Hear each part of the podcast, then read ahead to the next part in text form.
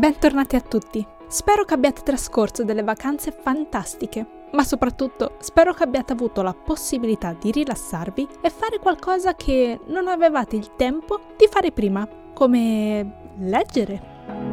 Un saluto a tutti i lettori. Io sono Irene Riderelli, scrittrice, blogger e lettrice appassionata, e questo è nei libri. Come episodio di apertura della nostra nuova stagione volevo iniziare con qualcosa di forte, con un libro il cui argomento valesse i soldi per comprarlo e l'energia per leggerlo, ma soprattutto valesse il vostro tempo. Così ho iniziato a controllare la mia libreria con molta attenzione, cercando il libro perfetto, quando, come un fulmine a ciel sereno, l'ho visto. E ho pensato che sarebbe stata un'ottima idea parlarvi di questo libro meraviglioso Sto parlando di Crescent City, la casa di terra e sangue di Sarah J. Maas. Bryce Quinlay è una donna di 23 anni, metà umana e metà fae. Ha una vita apparentemente soddisfacente, lavorando in una galleria d'arte di giorno e passando da una festa all'altra di notte, senza grossi problemi o preoccupazioni, fino a quando un brutale massacro scuote Crescent City, la città in cui vive. Lì Bryce perde una persona cara, mandando in frantumi il suo mondo e lasciandola disperata, ferita e molto sola.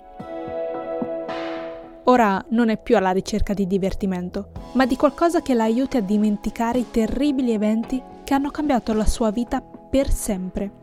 Due anni dopo, l'autore del massacro è finalmente dietro le sbarre, ma all'improvviso i crimini ricominciano e Bryce è determinata a vendicare tutte quelle morti. A lei si unisce nella sua indagine Hunt Hatla, un famoso angelo caduto che è uno schiavo degli stessi arcangeli che aveva cercato un tempo di detronizzare. Le sue grandi abilità e la sua incredibile forza vengono utilizzate al solo scopo di eliminare i nemici del suo capo.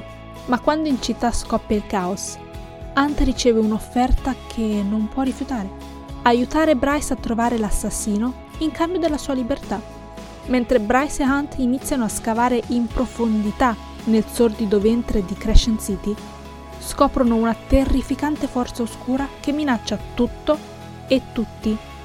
Al tempo stesso i due vengono travolti da una passione incontrollabile che potrebbe renderli entrambi liberi, se solo scegliessero di lasciarsi andare il dolore della perdita, il prezzo della libertà e il potere dell'amore sono l'inizio e la fine di tutto. Questa saga è un po' diversa dalle precedenti scritte dall'autrice. Nella casa di terra e sangue i personaggi principali cercano di risolvere un omicidio che a sua volta porterà molti altri. Vorrei poter dire che questa storia inizia come altre tipiche in cui i protagonisti devono proteggere il mondo da una grande minaccia. Ma non posso, perché credetemi, questa storia è molto più di questo. Per coloro che potrebbero essersi persi questa banale informazione, sì, posso confermare che Sarah J. Maas è la mia autrice fantasy preferita di sempre.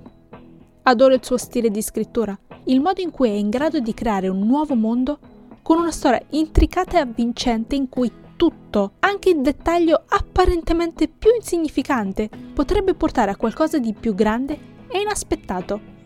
L'unico difetto che vedo in questo libro è che fa parte di una saga in corso d'opera. Il secondo libro della saga, La casa di cielo e aria, è già stato pubblicato e per mettere la ciliegina sulla torta di questo episodio vi darò una buona notizia. Il terzo libro, intitolato La casa di fiamma e ombra, uscirà tra 20 giorni. Per favore Sara, non lasciare che succeda nulla a Run o Ant, perché faresti del male a molti dei tuoi lettori, eh, me compresa. Per coloro che si stanno chiedendo se questa saga superi le aspettative, la risposta è assolutamente sì. Ma secondo me è un po' sottovalutata. Meriterebbe molta più considerazione. Grazie per esservi uniti a me fino alla fine dell'episodio di oggi. Spero vi sia piaciuto. Fatemi sapere se volete essere aggiornati su tutta la saga o se l'avete già letta, lasciate i vostri commenti o opinioni a riguardo qui sotto. Mi piacerebbe molto leggerli. Come al solito, ci vediamo la prossima settimana.